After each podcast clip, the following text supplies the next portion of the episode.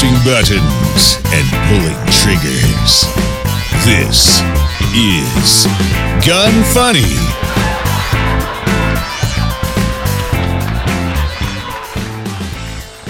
Welcome to Gun Funny episode two hundred sixty-six. Today I'm going to chat with Steven Kuo from Recoil Magazine, discuss new delays for eighteen to twenty year olds purchasing firearms, and talk about PayPal's new misinformation policy. I'm your host, Ava Flanell. Steven, how are you doing today? I'm great. Thanks for having me on. Of course. Thanks for coming on. There's a lot of reasons why I wanted to have you on, but before we get into that, I'm going to talk about Smith and Wesson real quick.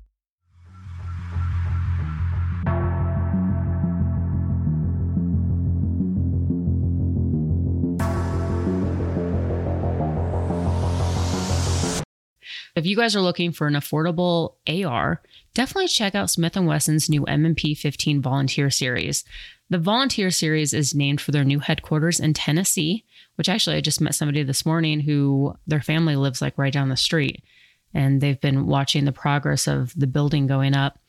But they have a bunch of different options to choose from with, you know, the B C M Gunfighter forends, the B five Grips, which everyone seems to love, and stocks. They also have a decked out D M R version with a twenty inch barrel, the B five Soap Mod stock, and a fifteen inch free flow aluminum M LOC forend. They even have a California version if, you know, you live in restricted states. M S R P on these range from one thousand forty-nine dollars to one thousand five hundred ninety-nine dollars, depending on the version. If you want to check out more about these guns, head on over to smith dash wesson dot com.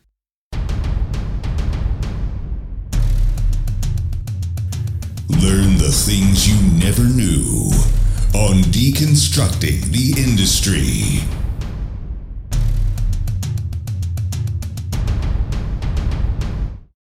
Steven, so you're from Recoil Magazine, and you've been with them from the very beginning, which is now a little over ten years ago, which seemed kind of crazy because I thought Recoil Magazine actually had been around longer than that. But since then, you've contributed to a bunch of other magazines that Recoil's come out with, like Carnivore and Concealment, and what else am I missing? Yeah, so Re- Recoil is the main magazine. And then we also have a few other titles, as as you mentioned, Concealment Magazine, which focuses on concealed carry type topics. And in fact, you have uh, contributed to that. Thank mm-hmm. you. And we have uh, Carnivore Magazine, which is focused on hunting and cooking, chefs, uh, field to table kind of stuff. Mm-hmm. And then we also have Recoil Off Grid, which is a magazine focused on preparedness. Nice. And uh sister magazines we actually have in, the, in sort of the same company family are Gun Digest and Blade Magazine. Oh, nice. I didn't realize that you guys also had that as well. That's pretty yeah. cool. Yeah. So I'm on the, I'm on the Recoil side, but uh, you know, our friends over there yeah. work on those titles. And and we also put on the, the Blade show. Oh, I didn't know that either. And yeah. then you guys are also, you're putting on, what is it? CanCon? Yes. Thanks for bringing it up. So I don't have to plug it myself. Yeah. Um, It's sort of a gun show and, and fully suppressed range day. And it's on Veterans Day weekend in November, which is November eleventh to thirteenth down near Savannah, Georgia. Very um, nice. So all of, all of our team will be down there. Our business guys put it together, um, bringing together a lot of suppressor companies, gun companies. It'll be a range day where public can come in and, and shoot all these guns, all these, all these cans. There's even one of the nights there'll be a night shoot.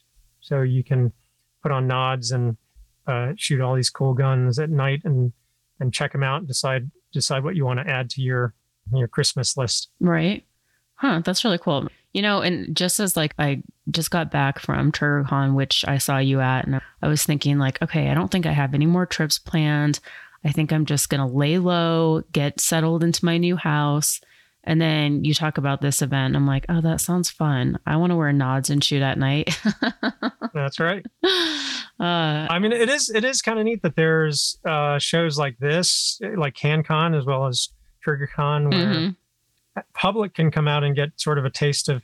Back in the day, it used to be, you know, guys would, would post on ARFCOM or other forums and say, hey, I was at SHOT Show and I went to the media day and check out all these cool guns that I got to shoot. Yeah.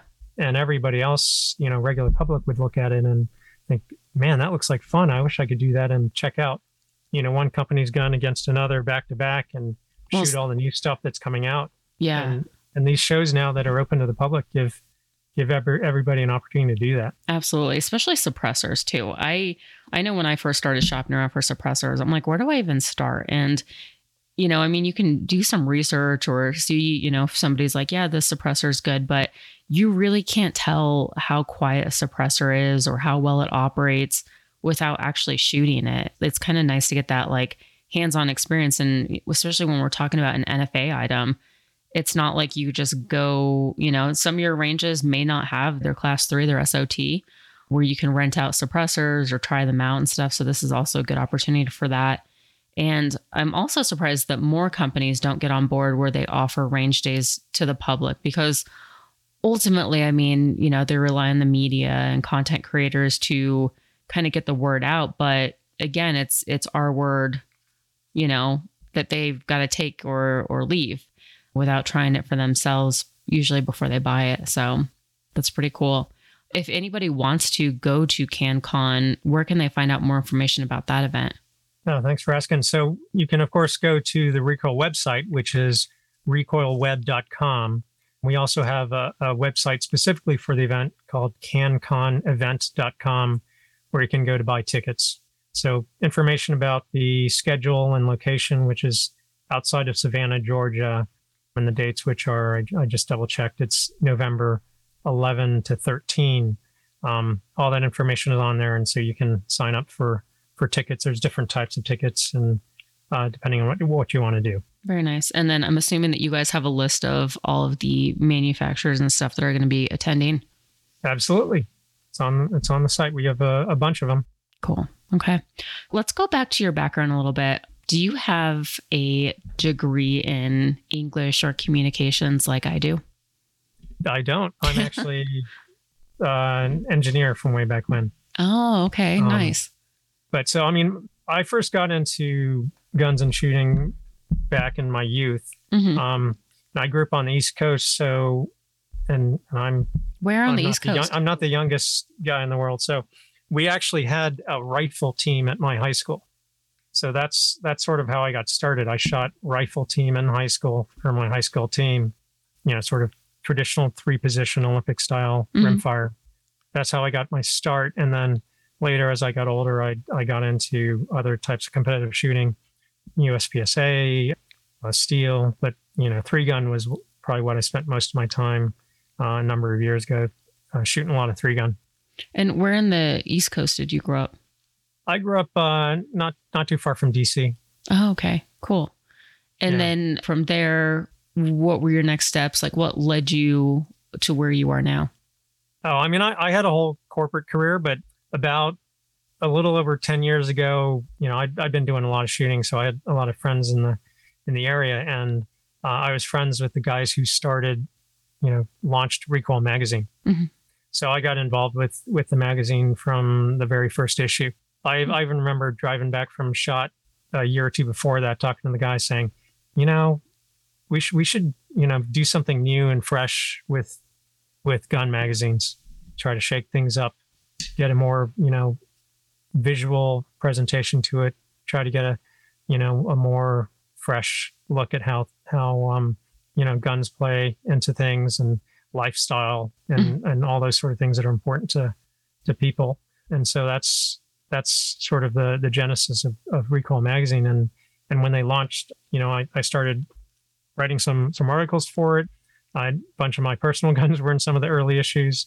And then, you know, I came on as a contributing editor a couple issues later. So I've been one of the editors with, with Recoil pretty much almost the entire time. Wow.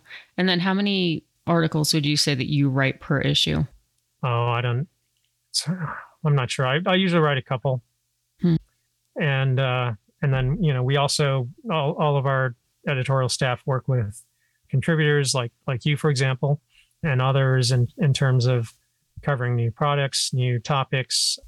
You know, the, the editorial team sits around every week trying to think about, you know, what, what's going on in the industry, what's going on uh, in the market, you know, what, what new things are coming out? What should we cover? What personalities are interesting? You know, what new stuff can we bring to our audience to mm-hmm. that'd be interesting for them to read about mm-hmm. and see about? What are your thoughts on the whole idea that like magazines are dying out? I mean, you know, it's, it's, uh, if you take a step back and look across all types of media, I mean, there, there's lots of changes going on. And uh, whether whether it's, you know, guns or cars or or cooking or news and information, technology and consumer behaviors change over time.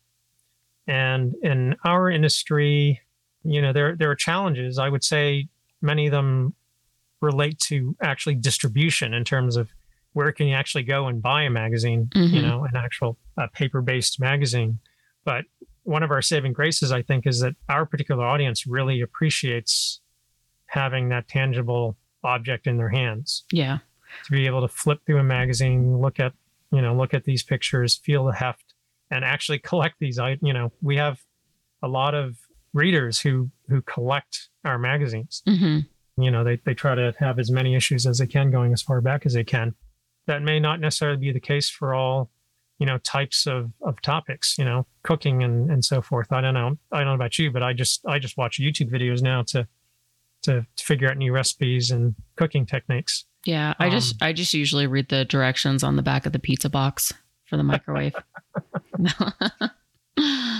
Yeah. Call for takeout. Yeah. Um, but, you know, I think there's, there's something about what we do. I mean, that's actually, you know, ta- going back to when we first started, when we came out with our magazine, we, you know, we looked at what other types of titles were out there and, and even how they, how they felt in hand. Mm-hmm. And we chose a different trim size. In other words, the, the overall size of the magazine, you know, made it a little bigger. Mm-hmm. The paper stock is, was heavier than everyone else. And it feels and nice. Our, it's like nice and soft. Yeah. And our cover was heavier. And then, you know, we, we spray a lacquer on it. Mm. So we, we used to joke that you could, you know, stipple a Glock with it because it kept getting heavier. Hmm. So those are sort of, you know, some of those tactical aspects to it that do appeal to our, our audience. But, you know, it's, it's true though, you know, the people go online more and more and people, it seems a lot of folks, especially the younger ones, might seem to prefer to watch stuff as opposed to read things. Yeah. And so we've also, as a company, spent a lot of time trying to build out our other aspects of the business. So mm-hmm. we do have, and we, we put a lot of effort and time and, and resources against our paper magazines, but we're doing the same with, with our website as well as with our video initiatives. And, you know, we have Recoil T V, which is, you know, all of our own uh, videos, as well as a huge roster of partners who have their videos on the Recoil T V platform, which from a business standpoint, we thought was, was important, especially given the way a lot of tech companies and platforms were demonetizing and deplatforming people who who had content that they didn't agree with. Mm-hmm. Yeah, definitely. I'm going to take a quick break, talk about Primary Arms.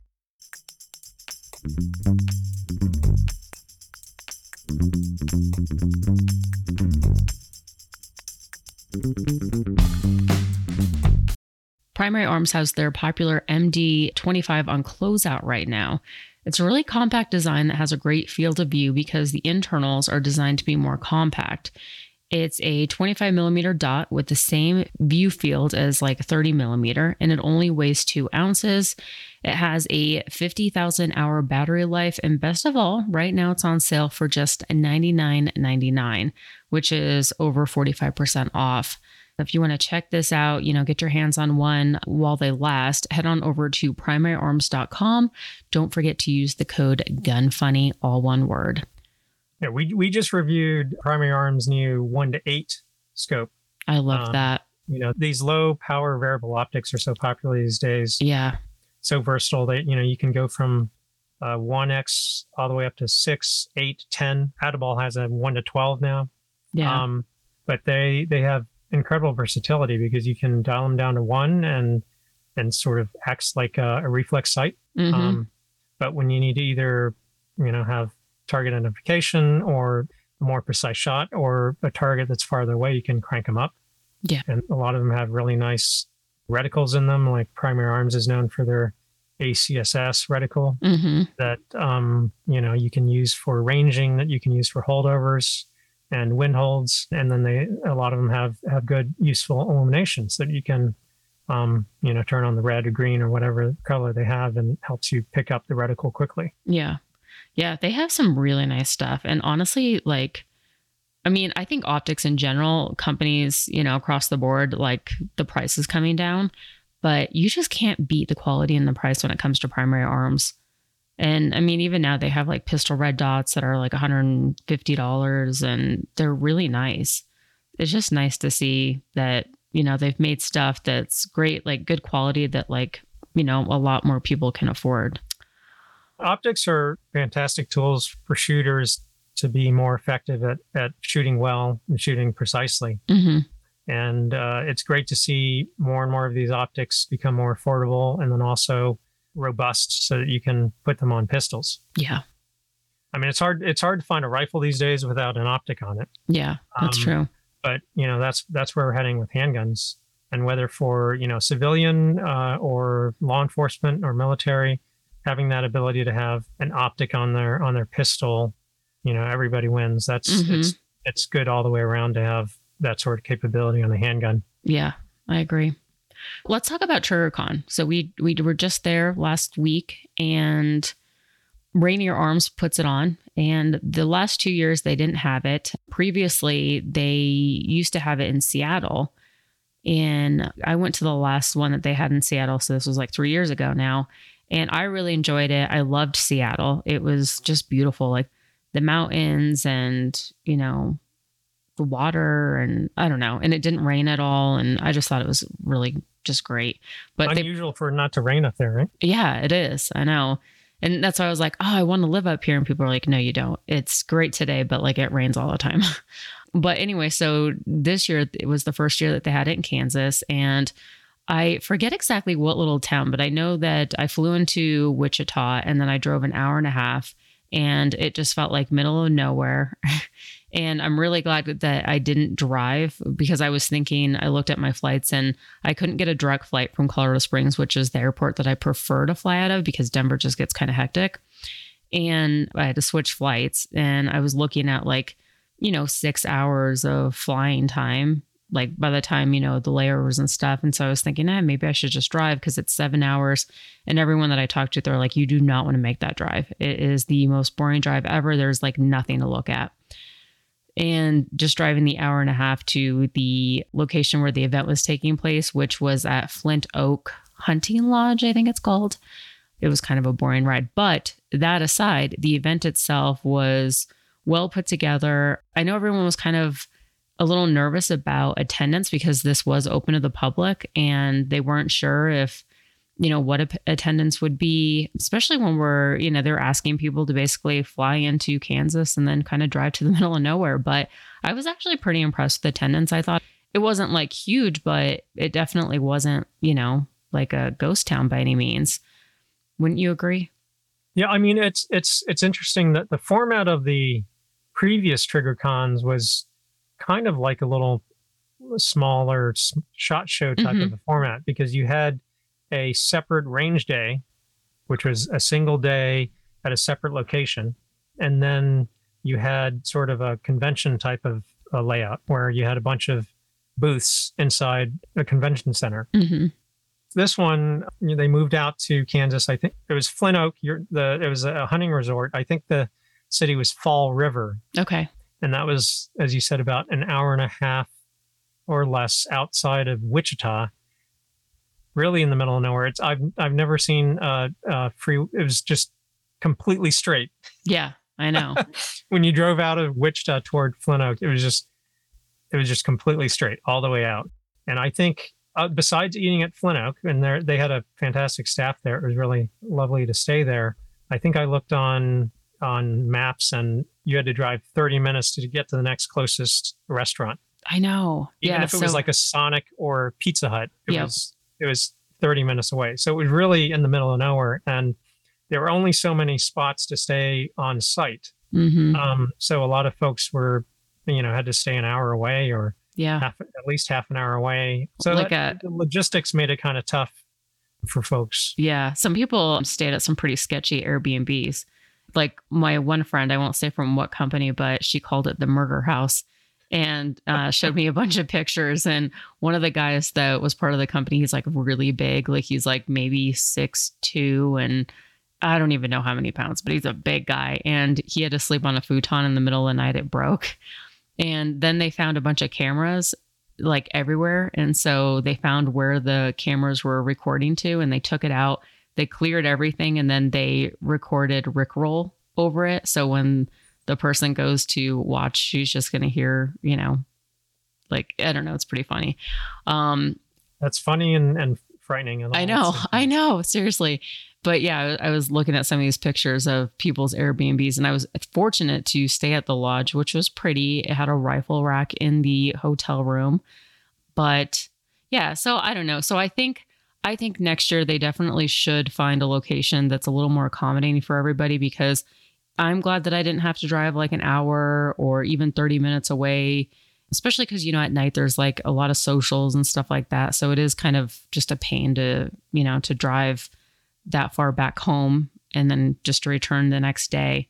But I thought it was, you know, I mean, what I really liked about it is I was surprised by how many companies brought on new products. And usually a lot of these new products are released at, you know, like SHOT Show. And with it being, I mean, fairly close to kind of SHOT Show, I'm surprised that some didn't wait, or maybe they will. I mean, I don't think that a lot of the products that we were able to shoot, I don't know if it is available to the public. Like Aero Precision, they have their bolt gun. They also just came out with a bunch of suppressors. I don't know when that's going to be available to the public. So there was there was still quite a bit of stuff that, but I, it was fortunate. Like I was fortunate that we got to shoot it and get some hands on it. But what were some of the cool things that you saw? Yeah, well, I mean, to your point, I agree that there were a lot of new products there, and maybe it's indicative of not just this industry but others where where many companies are just starting to release products all throughout the year, just whenever they're ready. Mm-hmm. Yeah. But I was I was happy to see how many new interesting products there were there. Yeah, um, and, and there were you, a lot of companies. I think it was almost eighty companies at at TriggerCon. Mm-hmm. Yeah, I know. It it was actually a pretty good turnout. And so there there was there were you know a couple different ranges in different areas of the of the hunting preserve, and then there was sort of in the parking lot just a, a bunch of of booths for companies to um, sort of non you know non live fire area where people could just check out check out products and talk to the. the companies. Mm-hmm.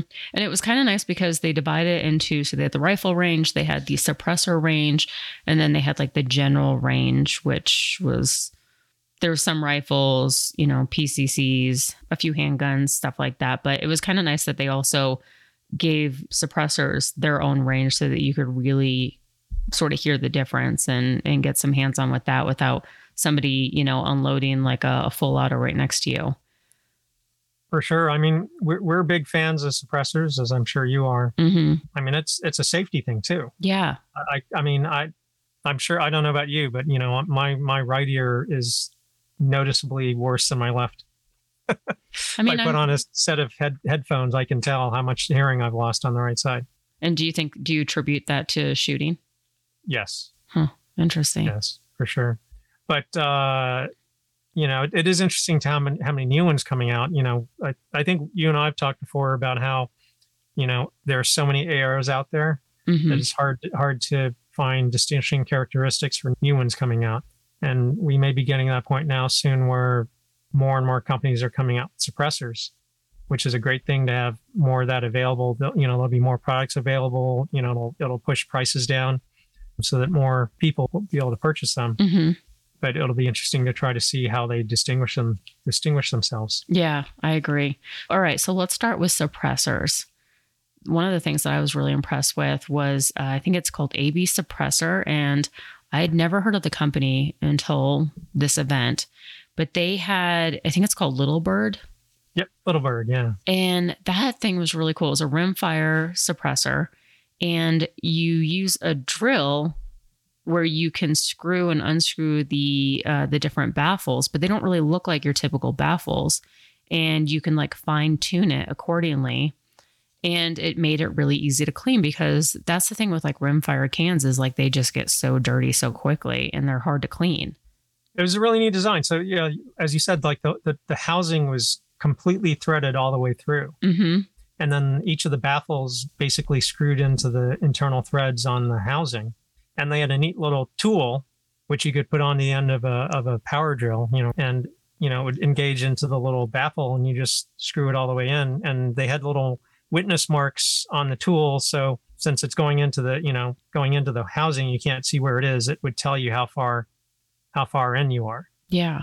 Oh, I didn't so even think you, about that. You could sort of put, put each one in as you, as you like, or, or play with the spacing, mm-hmm. whatever, you know, as to your point of, of how you want to do it. You did a much better job of explaining that suppressor than I did, by the way. I'm like, I don't know. It has some like screwy things in it and you just like screw it and, you know, you could just like plan accordingly and it's fun. Yeah. Well, but, I mean, you know, they had, they had sort of a, a cutaway version there. So you yeah. could see the inside of it mm-hmm. and you just see, you know, threading going all the way down the inside of the housing. So, mm-hmm. and then you could, you could even watch as you, as you would drive in a baffle as it screwed all the way down. It was neat.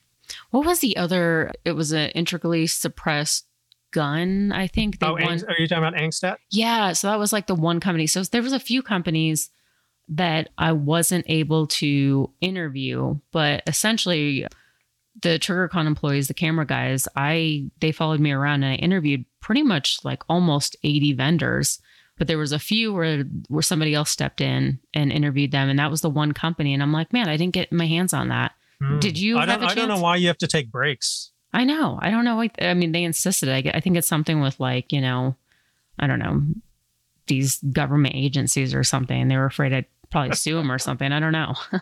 Even though I wasn't getting paid for this. So I'm a little confused, but whatever. But I'm assuming you got hands on it. Yeah, I think it was, uh, I think it's called the Vanquish. And it's Angstadt, Angst, you know, it's, yeah, it's Angst, it's Angstadt Arms, basically an integrally suppressed P C C. And the interesting thing about it was it's sort of, it's rifled the entire length. It has no baffles. I believe it was, it's stainless. Um, and the O D, the outside diameter O D was under an inch. Hmm. So it could fit pretty much under any handguard and, you know, installs with barrel nut, I believe. So you could get a complete rifle from them or, or, you know, upper, or you could actually just buy the suppressor and then install it into your upper. Oh wow, nice. That sounds cool. Did you have a chance to shoot it? Yeah, no, it's it was it was nice. It mm-hmm. was cool. And you know, I mean they went from I think it's shot, they had that that little briefcase kind of gun. Um mm-hmm. and yeah. now now they've got this interesting thing. I'm I believe uh he was talking about, you know, maybe it being available like end of year, Q one, you know, beginning of next year. Hmm. I'll have to check it out at SHOT Show. Yeah, it's it's a pretty neat little system. If I, if I don't see it, you know, before then. But another thing that I thought was kind of interesting, it was made by Rifle Speed, which is another company that I've never heard of. But they've apparently they've only been around for a year and like a maybe two months or something like that. And Rainier Arms uh, picked them up. But they had this like gas control for the gas block. Did you get a chance to check that out? Yeah, no, so that's a, it's a really neat product. I think, I think that one that, as I recall, it won the Best in Show Golden Trigger Award uh, for, for TriggerCon. It's, ba- I mean, it's basically a gas, an adjustable gas block. Mm-hmm. Um, but the neat thing about it is that it has twelve settings and sort of an extended collar on the front of it so that you can rotate between the twelve settings from low to high. And the collar comes in different lengths so that it can, you know, essentially protrude out the end of your handguard. So you, it, if you remember, you know, back in the day, especially on the competitive shooting side, three gunners would, we we loved adjustable gas blocks because you would, you, you knew exactly what ammo you're going to run. Mm-hmm. So you could tune your gun to work on basically the minimum amount of gas necessary. Yeah.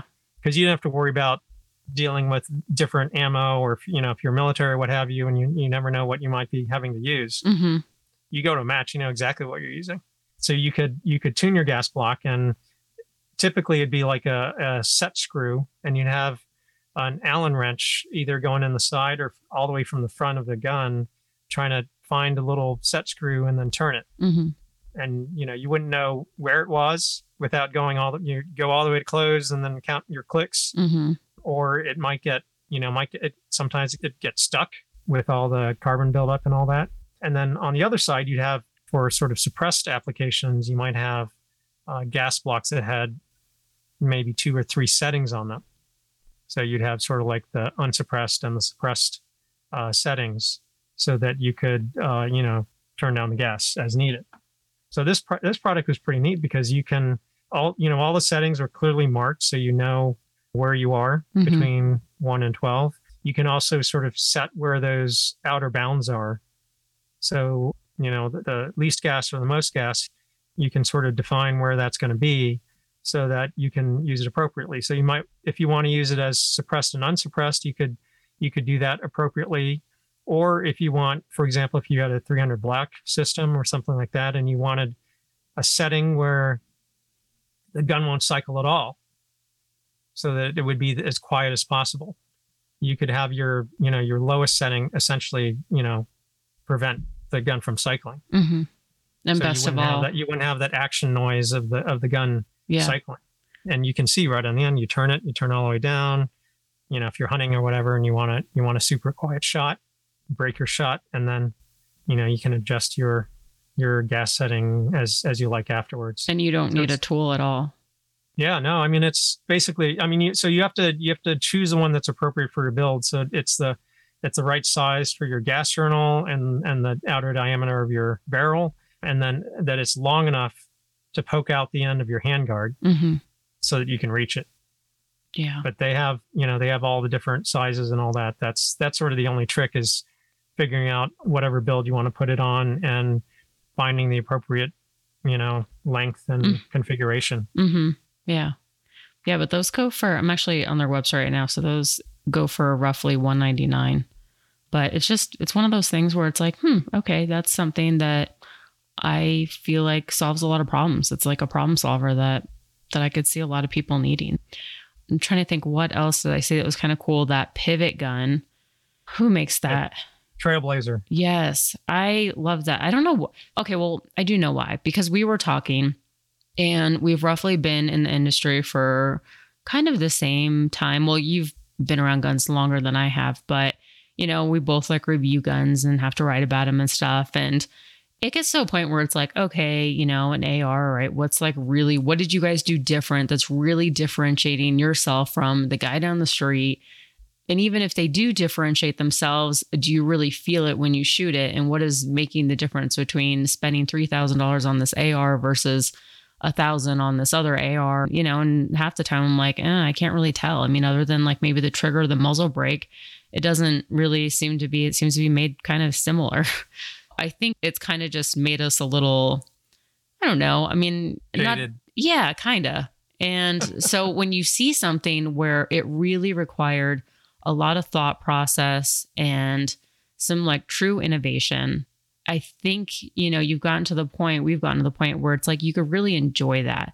You know, I mean, whether it solves a problem or, you know, if it's going to sell off the shelves, I don't know, like that's, that might be another story, but you do get to a point where it's like, hey, you can understand like the hard work that has been put into something and the fact that it works seamlessly. And, you know, it's just the pivot gun. If you guys didn't see, I, I put a, a video on Instagram, but essentially the gun has to be unloaded. You have to take the magazine out and lock the action open, and then it'll pivot either right or left. You have to press this button in the front and basically the entire upper will do a one eighty. And it's kind of funny because after I posted that video, there's a lot of people that are like, oh my gosh, the barrel points right at you. And it's like, well, did you see that I specifically said, like, you cannot rotate this, the upper right or left, without taking the magazine out and locking that action back. So there's literally no way. I mean, if nothing else, I'm going to, I'm just going to say, I feel like a Glock could be more dangerous in your hands because, you know, you have to pull the trigger in order to disassemble it, and it'll still fire even if it's, you know, if it's loaded while you're disassembling it. And that's why a lot of accidents happen. But as far as like this pivot gun, I mean, it's essentially like somebody took a rifle upper, which is pointless without the lower, and waved it around. I don't know. I get it. You know, nobody wants a rifle barrel, you know, pointing at them. But sometimes I'm like, do people even use common sense? Like, do they know what's going on and how guns actually work? But regardless, I played around with that. It shot great. And I was like, I don't know. I was really impressed with that. And then they also make that little, is it called a life card? Yeah, the life card. twenty-two rimfire. Yeah. And so it only shoots one round. It's break action, but it has a threaded barrel so you could suppress it. And so I think it, it was just kind of another kind of cool sort of novelty gun. It had, um, at the range, it had, I think, a pillbox can on it. Yeah.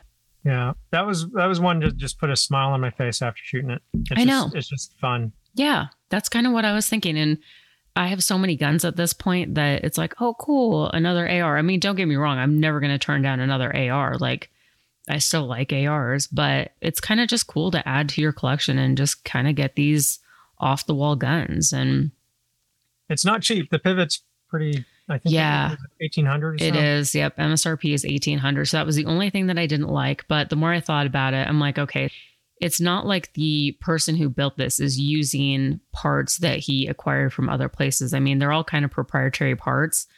And in order to, you know, invent something from the ground up, I mean, it's not inexpensive. I guess I could understand it. But then I also was thinking, I mean, look at the prices of even handguns. Nowadays, like M S R P on most handguns is like in the seven hundred dollars, eight hundred dollars realm. Like the prices of guns are just going up. Yeah. I mean, the Trailblazer first showed that pivot at SHOT earlier this year. And we actually, at Recoil, we awarded them the Best of the Basin Award at SHOT. Oh, nice. Year. I mean, it's, it's a neat, I mean, it's niche. Um, yeah. Uh, you know, do you really need that? Uh, you know, maybe, maybe not, but it's just cool. Mm-hmm. Yeah. And then, I mean, it's nice because you could literally fold it up into like a little rectangle, like, yeah, that's what it looks like. It looks like a little block of like a, a rectangular block.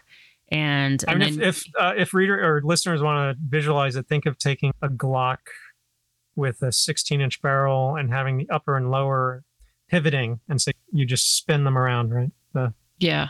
And then you extend the stock. The stock, right. And, and everything works pretty seamlessly. Because also sometimes with a lot of these guns, it's not as seamless. It's like, uh, you know, everything gets, you could just tell it's not like the parts aren't polished well and it just doesn't operate as as nicely. But this operated nice. I liked it. I'd like to get my hands on one.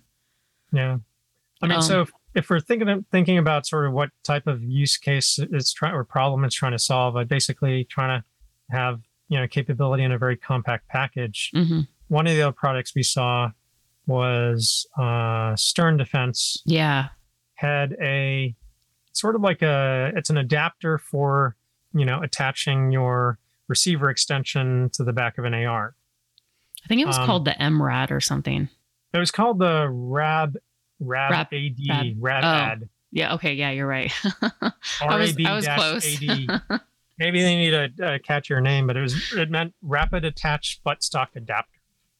Yeah, that but it's was... sort of like there's one piece that you basically attach to the rear of your, you know, the buffer threads on your lower, and then the other piece takes the buffer tube, and then they just sort of easily snap together. So people who've, who've used the Law Tactical, you know, you that's sort of a, it has a hinge on it. So, you know, you fold the the stock to the side. This thing or just basically comes apart. Yeah, and it fit really well. It was just like, you literally click it in like a nice little puzzle piece, just one little twist, like not even, I don't know, like not even like ninety degrees. I mean, it was pretty seamless. And then to detach it, it was just this like little button that you press and turn it the opposite way and it just takes off. And you have the ability to put this, you know, this P C C, make this P C C like just super tiny. I mean, the backpack that they had was, I want to say maybe twelve inches. I mean, it's pretty small. Yeah. And I mean, you know, just as well with three hundred Black or or, uh, or really any A R-based platform. I mean, we, in, in the magazine, we did a, a piece not too long ago about takedown systems, and this Stern product wasn't available yet. But, you know, the products we were looking at, there, there was actually a company at TriggerCon called Relum that they had their version of a takedown A R. Basically, th- those are systems designed to s- remove the barrel from the upper mm-hmm. in a repeatable and easy way. So, you you know, you combine a detachable uh, receiver extension with a detachable bar- barrel side and, you know, you can make a tiny little package. Mm-hmm. For example, what the Relum gun um, did was, you know, they had their own proprietary version of of a detachable, you know, um, barrel nut handguard system, and then their own version of a detachable buttstock. But, uh, you know, Stern you could use with any one of those. Or, like, for example, we went over, there's a company called Cry Havoc, mm-hmm. um, and they make a system where you can latch and unlatch the, the barrel from the upper. Um, so you could combine that with a system like the Stern. Hmm. Pantheon has the Dolos, uh, which is uh, a similar system or another type of system to attach the barrel to the upper. L E O Armory has has their version. Um, so there there's there's companies out there offering ways to sort of basically make your A R platform as compact as possible. Mm-hmm. The Sturm adapter would be a nice nice uh, way to that on the buttstock side. Yeah, and I think M S R P was like around one forty. Yeah, that's what I had in my notes. Which was yeah, which was like pretty maybe one thirty-nine or something, which is pretty. Yeah, affordable. I think they said they'll be out in a couple months. Yeah, I like the idea of that. I wouldn't mind getting my hands on one of those too. Yeah. I mean, hell, I'll take it all, but still. No, I mean, see, you, you could put those things, you know, for that article that I, I mentioned, we built a build with with a super short three hundred black upper. And so you, you break that thing down, it's super it's tiny. It's like a little baby, yeah. Yeah. Another product that I was just really impressed with, and it's not that, I mean, it's a few months out, but Maxim Defense's nine. Mm-hmm. What are M- they? What is that called? M D nine, right? Yeah. M D nine. Yeah. Okay, so Maxim Defense, I always admired their guns. I thought they looked beautiful, and they kind of reminded me. And I'm sure they're get they'd hate this if they heard it, but it kind of always reminded me of like Q's Honey Badger with, you know, the different colors and stuff. Mm. But you know, again, I'm like, eh, for the price point, I'm like, it's probably just like your typical, like, I don't know. I just figured it was probably just, you know, even the nine, like just a regular, like tiny little P C C. And then I shot it, which this one actually wasn't. This would be a short barrel rifle, the ones that they brought, right? Because they had mm-hmm. stocks on them, which, yeah, because I actually really like the way that their stocks are made. And I got to say, I was really impressed with how it shot. Like, that I could physically, like I could feel the quality internally. And I think their guns go for, is it twenty-five to twenty-five hundred to three thousand? Um, I'm not sure about the price point on those. I'm going to look it up real quick. I think two thousand starts at two thousand maybe. Well, did you have a chance to shoot them? I didn't get a chance to shoot that one. Oh no, it does. It starts at two thousand. Yeah. Yeah. So actually less than I thought.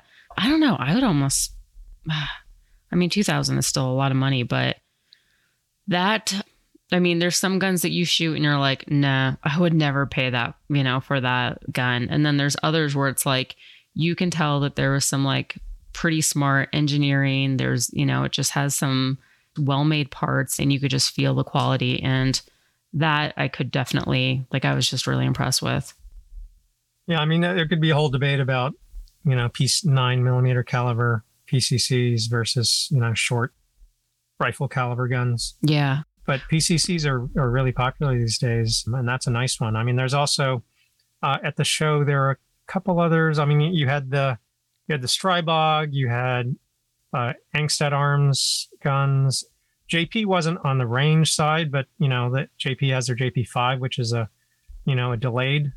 Are you talking uh, about J P Enterprises?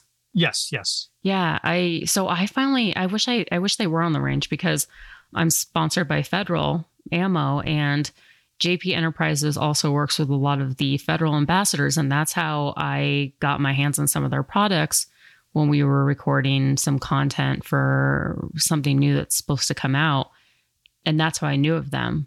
And I was pretty impressed with, I mean, even just like their muzzle devices and stuff, and the handguards that they make, like it has a cool design to it. I mean, J- JP has a cult following from the com- competition side. Huh, um, I didn't know that. But they, yeah, they make great stuff. Their nine millimeter is is really nice because that, you know, that's just, you know, d- direct blowback nine mil A R. Not not like any A R, you know, recoils hard, but you know the blowback nine millimeters, you know, they jump around more than than the five five sixes. Mm-hmm. So you know. These systems, uh, J P has one, you know, the um, th- there was another one there. Uh, was it Next Level at, at TriggerCon? I think it was Next Level. They had a system that was built around the C M M G you know, radial delayed system. Mm-hmm. So that's that shot really, really soft. Yeah. So it is it is nice to see, you know, companies doing interesting things with this P C C segment. Mm-hmm. Yep, I absolutely agree. I think Kinetic Development was there, and they had like an interesting, they they had a Strybog that they had built out to an to an S B R with like a rail extension on it, and you know, like a folding A C R stock on the back of it. It was a neat little gun. Mm-hmm. I'm going to take another quick break, talk about Mantis.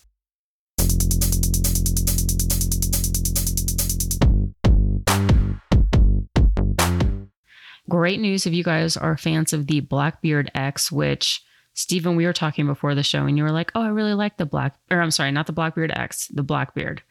And you were saying that you really like the Blackbeard, which is like a dry firing device that Mantis provides for A R so that you don't have to keep resetting the trigger. And now they've taken it a step further, and they have the typical, it's like your Blackbeard where you can pull the trigger. I think you can pull the trigger within like ten times per second or something like that. But they have the Mantis X system now built into it, so it tracks all of your movement. And I was kind of watching some videos of this, and I think this would be great, especially if you do competitions and you want to get the most out of your time and be extremely efficient. But let's say you set up three targets on your wall, and just going from, you know, you fire around at each target, but it'll show you the movement. So if there's any like loop arounds, like let's say you go too far right and then go left a little bit to hit that target, the bullseye. And then it really helps for you to like maximize, you know, I guess your distance, if that makes sense. And I have one. I just have been so freaking busy with my move that I haven't had a chance to try it out. But I think that this is definitely something that's going to take a lot of shooters to the next level, wouldn't you think? The Blackbeard system is, is really neat. I reviewed one. This was the original one, I think, at the end of last year. Mm-hmm. And all of these dry fire systems are really interesting because dry fire is a really a fantastic way to increase your shooting skill.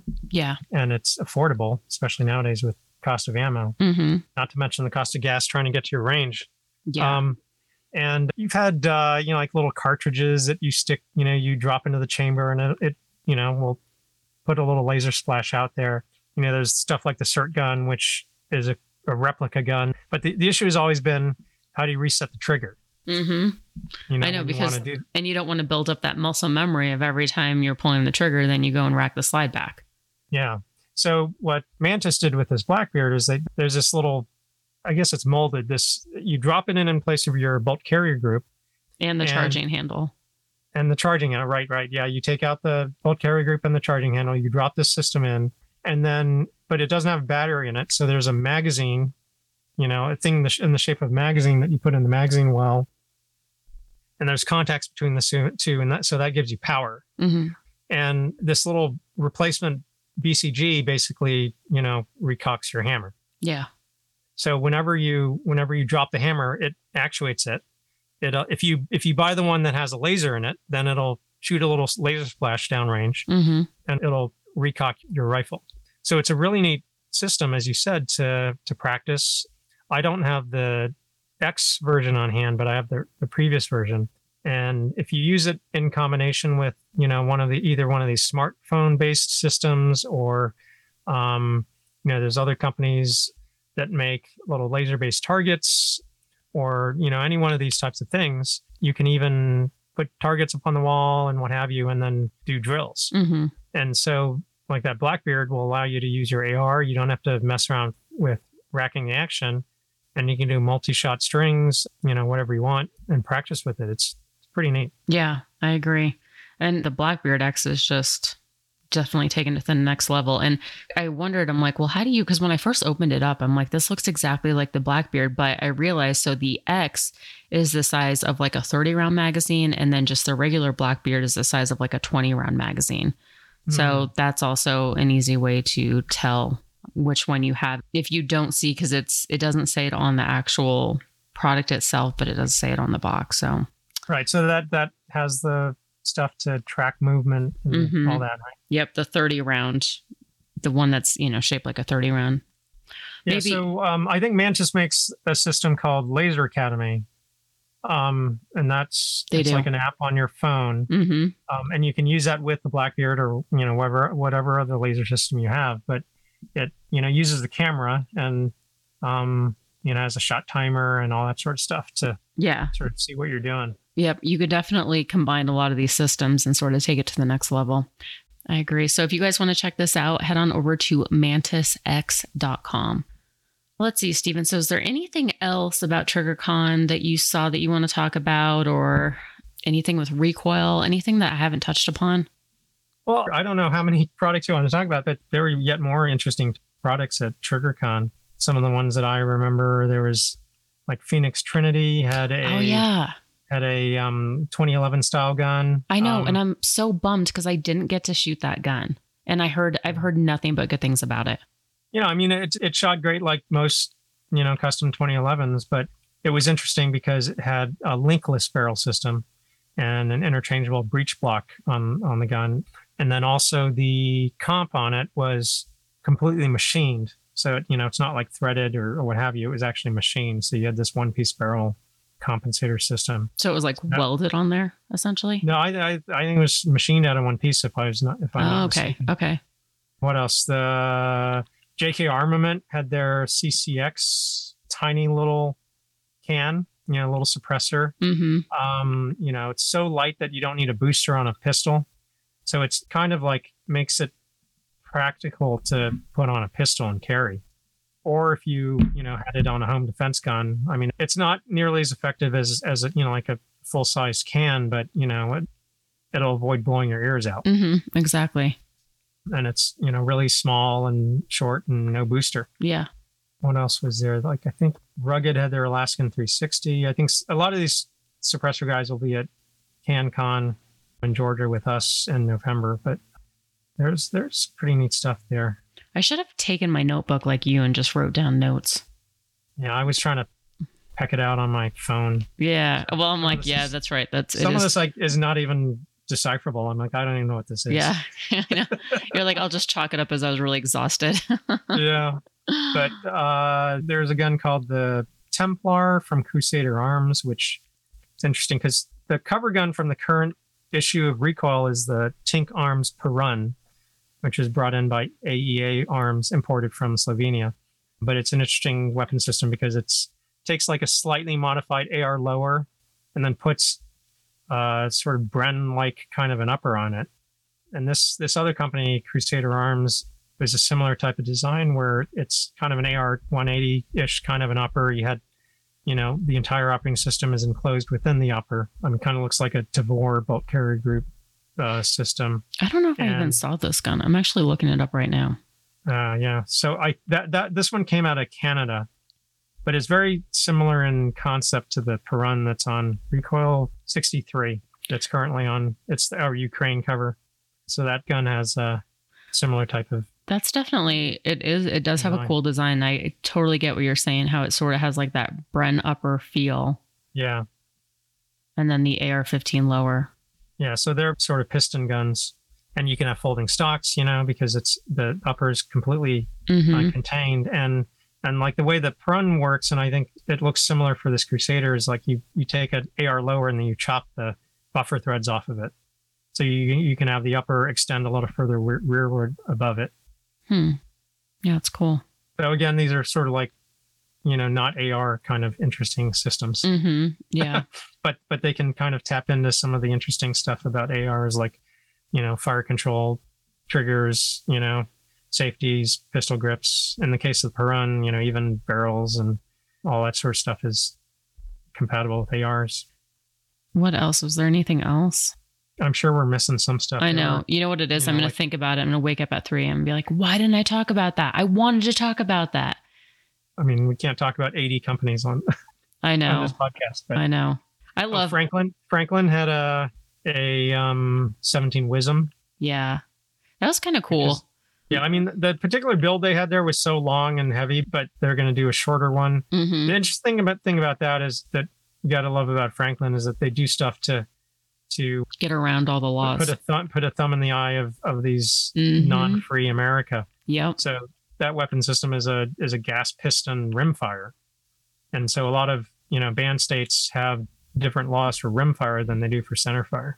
Yeah, so essentially now you can have what looks like an A R fifteen in these restricted states, and it shoots the twenty-two W S M, which I didn't realize that people called it Wism. Oh, people Isn't are lazy. Stupid? They always want to. They always want to. They always want to. You know, shorten things.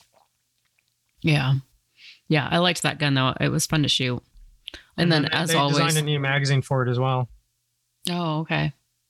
I didn't realize that they designed that magazine. Yeah. I guess they designed the whole thing. So yeah. Yeah, I liked that gun. I like the, I mean, they're just, I like the company, and we'll talk about more of them coming up, but they always make some impressive stuff. All right. So Steven, what's in the works for the future? You have anything that you can share with listeners?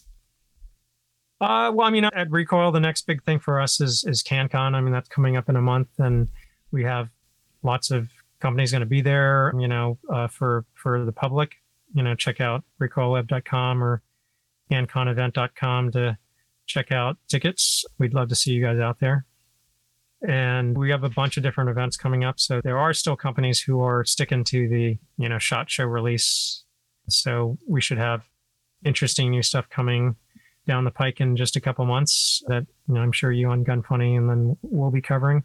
So we, we have a lot, lot packed in there for the next couple months. Nice. Okay. All right. Awesome. All right. Well, carrying on with the rest of the show, Caldwell.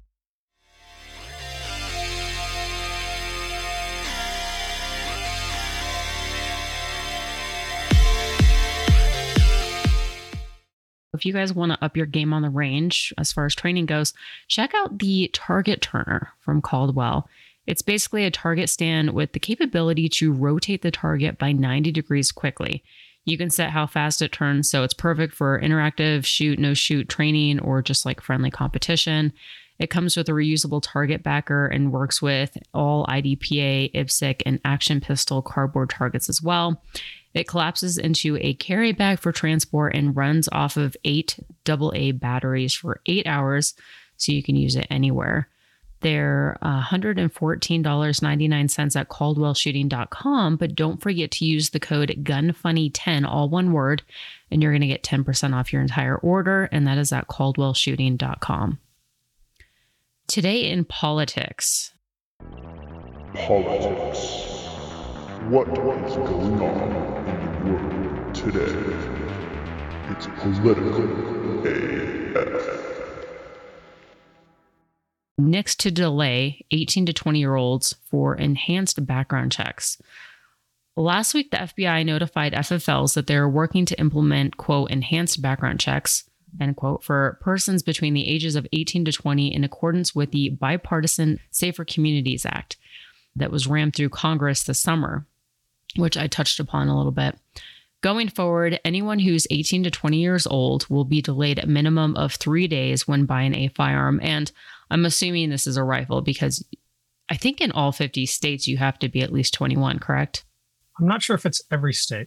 Yeah, I could be wrong. But yeah, so who knows? But for anybody who's like, well, I didn't realize the eighteen year olds, I mean, eighteen year olds in majority of states could buy a rifle, but I think the age for a pistol was always twenty-one. But again, I could be wrong. I don't know the laws for every state. I know that's how it is here in Colorado. F F Ls will have to provide an address to NICS for the person trying to purchase a firearm, which home addresses have been part of the forty-four seventy-three for years, but not part of the background check process itself. NICS will immediately check with local law enforcement to determine if the person became a prohibited person while a juvenile. Within three days, NICS must inform the F F L if investigation beyond the three days is needed. At that point, the F F L can't proceed until ten business days is up or NICS gets back to them with a green light to proceed or that person is prohibited. If ten days are up and NICS hasn't gotten back to them, they have the discretion but not the obligation to transfer the gun to the buyer. But I would be careful because right now, I mean, A T F's almost like on a witch hunt where any little error that these F F Ls are making, they're shutting them down. And I feel like this could be one of the excuses that they use. So I'd be careful with that. Yeah. Old enough to enlist, but uh, yeah, not but old enough to. I know.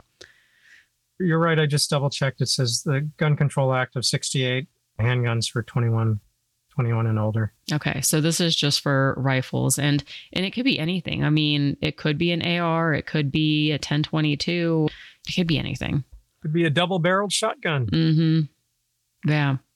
And I don't know, it's just so weird because like eighteen to twenty year olds, like what about the guy who marries his high school sweetheart? He, you know, he's living with his family, or they start a family, and now he has to wait, you know, a few extra days, or, you know, let's say something happened. I don't know. It's just, it's just weird. I don't know. I don't know how I feel about it.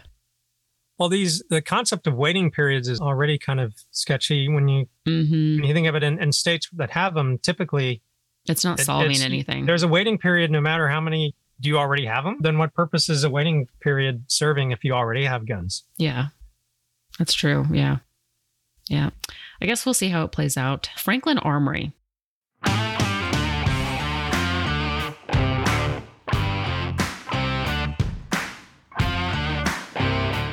We were just talking about Franklin Armory. They actually, I don't know if you had a chance to shoot the gun Palmetto State Armory developed, and it was, I believe it was a nine. And now for the life of me, I can't even think of the model, but they made a trigger for that. And it was actually pretty fun to shoot. But while I was there, so Steven, don't get too jealous, but they did give me a trigger for my M P five. Very nice. Yeah. So, I mean, I'm like, cool, another thing to do. I have like a long list of things that I need to, at this point, actually, normally I would do it myself. I think because I've been so busy, I think I'm just going to drop it off at the gunsmith at D C F Guns and just be like, here, if we could just do a little side job, that would be great, and pay him under the table, because I just don't have the time to do all this stuff anymore. But I am really excited. It's actually, it's not the M P five. It's not from H K. It's the A P five from Century Arms, which I've been pretty happy with. And I've done, you know, I've put on some upgraded parts and stuff like that. But I think binary trigger is just going to be so much fun in this gun. Do you have any binary triggers? Uh, I don't. Mm. Well, you're missing out. Yeah. Uh, yeah. Well, if you do, oh, no. if you want to get a binary fun. trigger, I have a coupon Especially code. Especially if you're shooting somebody else's ammo. Yeah, I know. It's true. Or you have an ammo sponsor. uh, just kidding. Well, if you decide not, to get... Not kidding. I know, I'm like kidding, but not kidding. If you decide to get a binary trigger, I have a coupon code for you to get ten percent off. And that is A V A, A V A, and ten percent off at franklin armory dot com. Q and A. There's no such thing as a stupid question. Just kidding. Visit gunfunny.com forward slash contact to submit yours. Today's Q and A is somebody asked, what is the new thing with U P S requiring access to firearms shippers' books? And I got to say, I, I mean, I don't know if you had a chance to look at this. I posted something on social media about U P S requiring this, like that they want access to F F L's books. But I just keep thinking, I'm like, what is the alternative? So FedEx is obviously, you know, doing all kinds of weird stuff to mess with the two A community. And now U P S is, you know, and like the post office. Okay. Like that's, you know, like what other, like D H L, or like we really need to come up with some sort of alternative, because a lot of the firearm dealers, so they started receiving a new agreement that they have to sign in order to ship through U P S. In it, they have a section on a shipper compliance program that U P S requires that they have, quote, sole and unlimited discretion in requesting evidence of compliance. That's to include your order information, invoicing, packing lists, and any other relevant documentation identified by U P S for specific tracking numbers that they request. They also require that they can audit the shipper at any time for any reason, including opening their shipments, examining their books and records relevant to firearms product shipments, and auditing their shipper compliance program. Basically, they decided that they want to become like A T F, I guess. But I mean, it's just, I don't know. So the actual end user transaction records aren't legal for them to have access to, which they may not intend to go that far, but the language in their policy could be used to insist on access to it, which, you know, would make it impossible to comply. And therefore no one could ship firearms with U P S. Either way, like regardless of what's going on, we need to find an alternative, because this is just like getting out of control. It's challenging. I mean, because these sort of shipping carriers, an oligopoly, you know, it's like, it's not like you can just stand up a shipping company tomorrow mm-hmm. to deliver to the entire U S. And it's not, it's not just that, it's financial services, payment processors, mm-hmm. you know, all these logistical aspects of doing business in America that are sort of under attack. Yeah. You know, you, you saw those things about putting firearms transaction codes on credit card transactions, mm-hmm. all these sort of things where if legislators can't get at you through the law, given the, you know, Second Amendment, they They're, try to hit you in other ways. Exactly. That's exactly or impossible to, to, to do things. Yeah, that's exactly what I've said before. I'm like, they're coming at us from all angles. So if they can't change the laws and take guns out of our hands, you know, at this moment, they're getting creative, and it's such overreach. And I'm like, okay, we need to start doing stuff about it because it's definitely getting out of control. Another way to try to, quote, regulate firearms is just by making it so expensive mm-hmm. to own or, or operate or what have you, that it or just, or sue them so that then they yeah. go bankrupt. Yeah. Yeah. I don't know. I don't even know what to do anymore. And it's not like it's like that easy to start. Like, okay, let's all group together. We're going to start our own shipping company, because the logistics of that, that requires like millions of dollars. Yeah. I mean, uh, the last company that I can think of that stood up a similar thing is Amazon with. yeah. So maybe um, Amazon will start letting us ship guns. Yeah, no, I'm kidding. Well, I know. You hold your breath. I know. Yep. Okay, so I W I.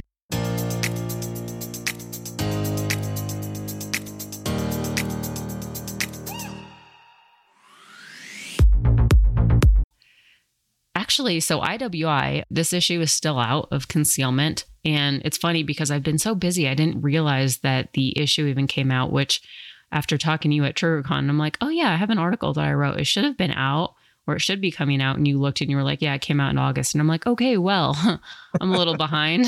Way to, you know. But anyway, so I wrote an article about the Masada Slim, and I really like this gun. I don't know. Have you had a chance to shoot this gun? I did not. It's, oh, man, it shoots really nice, and it has very little recoil for being a micro compact gun. And I think out of all the micro compact guns on the market, and I know, you know, people are going to be like, well, that's because you're sponsored by I W I, but I'm also sponsored by Smith and Wesson. And I think that it honestly shoots better than the Shield Plus. And that's a little bit bigger than the Masada Slim. So you would think that, you know, given that it's a bigger gun, that it would actually have less recoil, but it's not. It's actually just, it's made really well. And best of all, M S R P is only four hundred fifty dollars. So that means you can go into a store and probably get it roughly for about four hundred dollars, which is pretty incredible, especially compared to its competitors. But a few things about it. So it comes with two thirteen round magazines, or if you live in restricted states, you can get ten round magazines. It fits the full size Jericho mags. And I know they're making a sleeve for it because obviously the Jericho mags are a little bit longer. I believe they're seventeen rounds. It's going to stick out, but this basically allows you to go to the range, shoot it without having to, you know, okay, you fire off, you know, so many rounds, eject the magazine, you got to load it. I mean, it lets you to like really get into that mindset of like training and not having to take constant breaks loading your magazine. Or if nothing else, it could literally go from being your concealed carry gun with the thirteen round magazines to your home defense at night with the seventeen round magazines. And it's optic ready. It's just, they did a good job designing it. But if you guys want to check it out, I know I just recently saw I W I actually at TriggerCon, and I asked them if they were starting to catch up, because unfortunately the only drawback is they're importing all of this from Israel.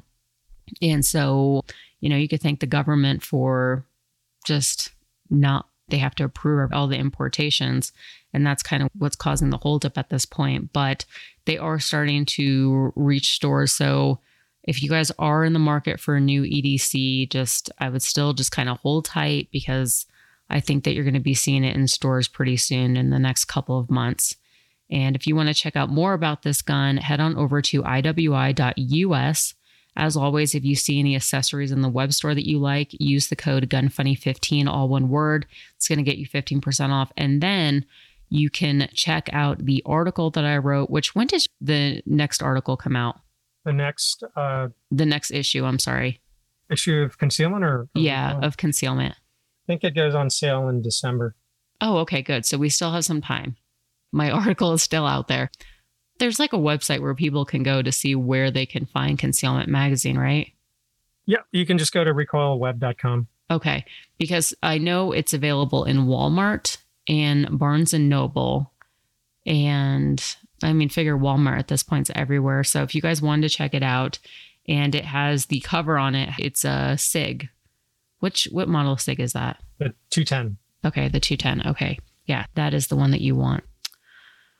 Uh, A F segment. Stupid, funny, cool, interesting, awesome, as f- never mind. A F. PayPal policy would fine for misinformation. Did you see this whole debacle the last couple of days with PayPal? Yeah. And it's weird because I put out a video about PayPal, my my experience with PayPal, and this is like, we're going on maybe three or four years ago. And PayPal suddenly froze my account. And they said, so they froze it. I had about, I think I had about thirteen hundred dollars in there. And they froze it and wouldn't let me access it for six months because they said that I violated their whatever terms, even though they wouldn't specify what exactly. And I think it's just because I had the word firearms in my name, because I've, I've really never, I mean, it's not like I bought guns with it or anything like that. And so I put out a video basically telling people like, hey, this is what happened to me. If I were you, I wouldn't have a PayPal account because the same thing could happen to you. Or if nothing else, let's say you want to keep your PayPal account, do not keep a lot of funds in it, like constantly transfer your funds out of there, because if it freezes, you're not getting it in, for like six months. And that's literally to the date that I had to wait before I got those funds out. But now there's a whole nother thing. So last week, PayPal released a new user agreement clause that said they can fine twenty-five hundred dollars from your account for posting, quote, misinformation. The changes expanded the list of prohibited activities to include the sending, posting, or publication of any messages, content, or materials that promote misinformation or present a risk to user safety or well-being. Additionally, posting anything involving the promotion of hate, violence, racial, or other forms of intolerance that is discriminatory. Deliberations uh, were to be made at the sole discretion of PayPal, and they would have debited twenty-five hundred dollars from your account for each offense. In other words, every post that they don't like, they could fine you for each and every one, which could, you know, rack up pretty quickly. The updated user agreement came out just days after PayPal canceled several prominent accounts, including one from the nonprofit Free Speech Union. PayPal reinstated those accounts after criticism from lawmakers on Monday after massive backlash online from users canceling their accounts over the new policy. PayPal backtracked on the new policy as well. PayPal issued a statement saying that the updated policy was sent out in error. PayPal is not fining people for misinformation, and this language was never intended to be inserted in our policy. Our teams are working to correct our policy pages. We're sorry for the confusion that this has caused, which is a total bunch of B S. Basically, I mean, they're just not happy that so many users were closing their accounts. Many people even reported over the weekend that they were blocked from being able to close their accounts. And then as of Tuesday, their stock price had lost nine billion dollars due to people closing their accounts, which is pretty significant. Anyways, what's funny is even though they said that this was a whole, you know, an error or whatever, this actually has been in their policy now for a few years, since the beginning of twenty twenty. The whole fine thing, it's nothing new. All they did was expand what they would fine you for. Kind of interesting, but either way, like I said before, if you guys have a PayPal account, I don't know. And also, people may not know this, but Venmo is actually owned by PayPal. That's like another thing, is it's really hard to find, okay, now what company? Because Cash App, I want to use Cash App, but they don't even like work with my bank. I can't find my bank on that app. And I'm trying to think what else is out there, but some of them are like pretty scammy. So it's just another thing where it's like, it's becoming kind of a, what was the word that you used? It's not a monopoly, but a what? Oh, oligopoly. Yeah, that's what it's becoming. All right, it's time to wrap up. Um, oh, by but, the way, I misspoke earlier. The next issue of Concealment's coming out in a couple weeks. Oh, okay. There's, there's another one in December, but we do have one coming in a couple weeks. So sorry, yours. Mine's going to be old news pretty quickly, yours guys. Coming off the newsstands, so, yeah. So run to your local Walmart. Normally, I would never say go to Walmart. I would never tell you guys to put yourselves through that, but do it for me. I avoid Walmart like the plague now. But I will admit that I went to Walmart to get the, well, so I have a subscription to Concealment, but I think with the move, I didn't get it. Like my mailman thought that I probably moved or something. So I wasn't getting my mail.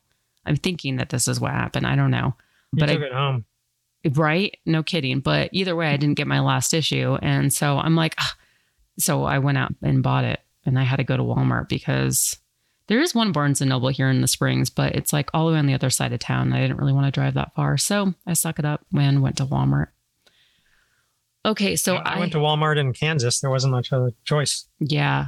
I'm surprised I didn't see a Walmart in Kansas, but it was right by, it was, oh, you just drove right by past it then. It was between Wichita and uh, Fall River. Hmm. Okay. Maybe you're right. Actually, maybe I do remember seeing that. There was like a little bit of real world, you know, closer to Wichita. And then as you just kept driving, you're like, I'm literally in the middle of nowhere. And I hope I don't get a flat tire. iTunes reviews. First one is Laura E. Pro two A, titled Best Gun Podcast. Five stars.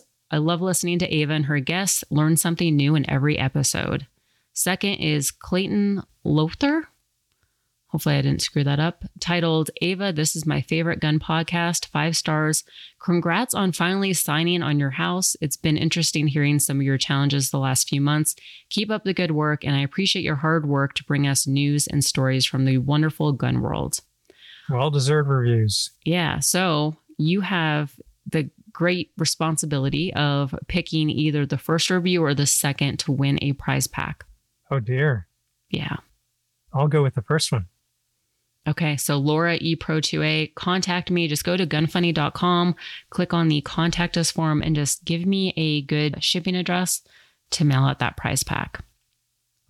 And you guys can find links to everything, social media, YouTube channel, the podcast, all of that good stuff at gun funny dot com. If you enjoy the show and you want to support it, you should consider becoming a Patreon. You can do that on the website, gun funny dot com, click on the support the show link, or even patreon dot com, whatever you guys prefer. Either way, it helps me out and it helps, you know, keep this show going. And also Blown Deadline. If you haven't heard of Blown Deadline before, he does amazing Cerakote jobs. He's given away a three hundred dollars gift certificate to a lucky Patreon each month. And then also, if you've been a five dollars plus Patreon for three months, you'll get a Patreon-only patch that will never be for sale. So you'll be kind of part of the cool kids club, and you get access to the Patreon-only Facebook group, which is a lot of fun. Also wanted to thank the twenty-five dollars Patreon to our Corbin Bonafide, Iraq Veteran eight eight eight eight, Zake Holsters, Justin Paulson, Jason Anderson, Daniel Treadwell, Keith Callamore, Daniel Lee, Nick Theodosian, and Tristan Smith. And king of the Patreon is still Jon Snow. So thank you for that, guys. And then Steven, thanks so much for joining me and, you know, letting listeners know everything that is that you do with Recoil Magazine. Thanks for talking products about TriggerCon, and maybe I will see you at, at CanCon. But for anybody who is interested in either attending CanCon, checking out Recoil, or any of that other good stuff, can you just let listeners know where they can find out more information? Absolutely. Thanks for having me on. It's been a blast. The Recoil website is recoil web dot com. And uh, for CanCon specifically, it's can con event dot com. All right. Awesome. Well, guys, I will see you next week, and I hope everyone has a great week.